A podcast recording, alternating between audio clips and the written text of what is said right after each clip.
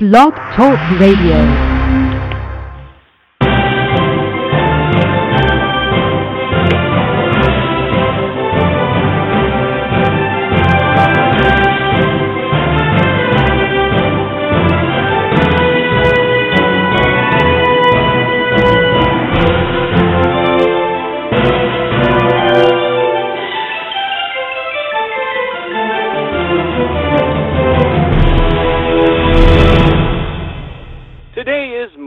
August the 10th, 2015. And yes, we are back with another segment of Buyers Meeting Points uh, update from the world of procurement.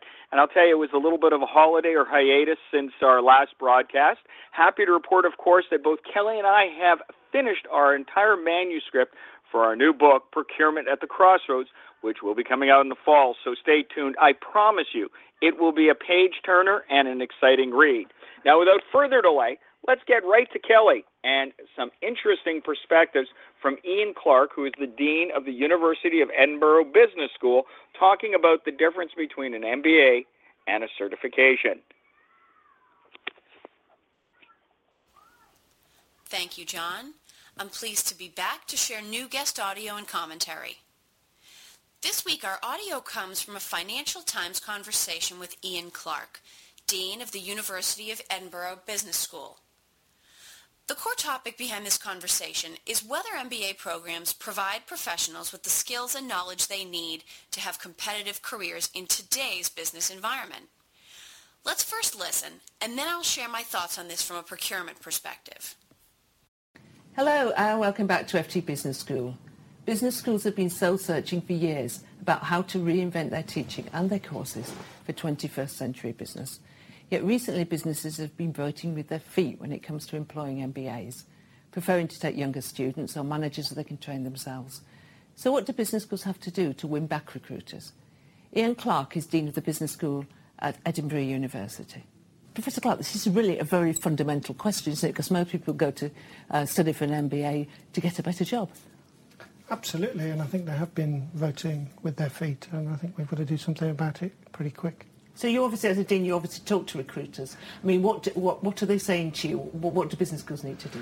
Well, I talk to them all the time, as you as you'd expect, and uh, I think what I'm hearing from CEOs of a lot of the top companies is that they're, they're looking for something that's very different. They're looking for, if you like, triathletes. Uh, and like triathletes. So what's a triathlete? A triathlete uh, is is somebody obviously who in a sporting sense can swim and cycle and, and, run and the business equivalent is people that can work across different sectors. So it might be working across business and government and um, civil society, but equally it might be working across um, different functions, different sectors, so retail and technology, business and healthcare and so on. So do you hear do you hear businesses asking for global leaders? Yeah, but not in isolation. Uh, they're looking for much more rounded people who, who, who can integrate the organisation, who are balanced, they can work across disciplines and they can glue the organisation together and work out solutions to difficult and often wicked uh, problems. So they want people who, who are good leaders, they want people who are comfortable with data, they want people who are also creative. So it's that rounded beast that they're looking for more than just the global bit, but that's a, a key dimension of it, of course. Okay, we hear a lot that, that, that actually business schools are teaching things which are effectively too technical and what actually companies want are managers who can work in teams, who can uh, get on with other people. Is that something um, you're looking at at Edinburgh? Absolutely. I mean, one of the key areas we, we've uh, we, have invested heavily in is working in as leaders in teams and, and developing the sort of capabilities and skills that you're required to, to do that. I found it particularly interesting that interviewer Della Bradshaw made the comment about business school teaching as being too technical. That is a concern that we usually see reserved for certification programs, at least in the field of procurement. The question is usually whether procurement practitioners will get more value out of graduate school or certification. B school is more generalized, but traditionally comes with higher regard. Certification programs are procurement specific, but may not match the processes in place where you work. Making the right decision where to invest your time and resources is not an easy one. Certification or MBA? MBA or certification? I'm actually starting to think that this is a false choice, meaning that the choice in this case isn't either or. There are a lot of other options, and none of them is really about the degree or certification, but what they empower the professional to accomplish. Last week on Buyers Meeting Point, I shared my notes from a Supply Chain Insights panel webinar on talent and taking control of your career. Both panelists, one from P&G and one from IBM, were asked about the perceived value of a certification from one of the leading supply chain associations. Both had pretty much the same answer. The certification is nice, but it doesn't mean a whole lot to the organization in and of itself.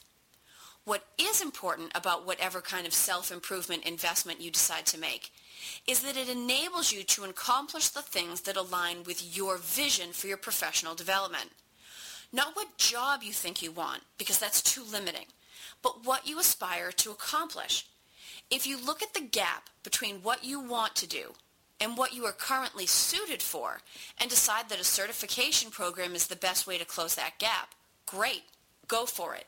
Likewise with the MBA. But don't expect your employer to reward you just for finishing whatever program you choose. In fact, if you flaunt your newly earned post-name acronym without having much in the way of results to show from it, you actually risk diminishing your credibility. I'm not suggesting that we shouldn't take traditional routes to improve our capabilities. Of course we should. But the focus can't be on the investment. It has to be on the return. And what enterprises want to see in their up-and-coming leaders is a broad combination of skills and abilities. We've all talked about the need to be well-rounded so many times that it sounds cliche. And it is, but the point is still valid. In procurement, just like any other function, we need to have a range of skills. We don't have to be equally strong in all of them, but they have to be present. We need to have abilities that support us in analytics, communication, negotiation, and market intelligence. But we also constantly need to be exposed to new ideas, and no program that we engage in for a fixed period of time will give us that. I subscribe to the theory that if you work hard and serve as an enthusiastic member of each team you join, good opportunities will continue to present themselves. So whether you get an MBA, a certification, or just continue to read the latest thought leadership, Arm yourself with information and then get to work. It's the results that will speak for you in the end. Which side do you fall on in the MBA versus certification argument?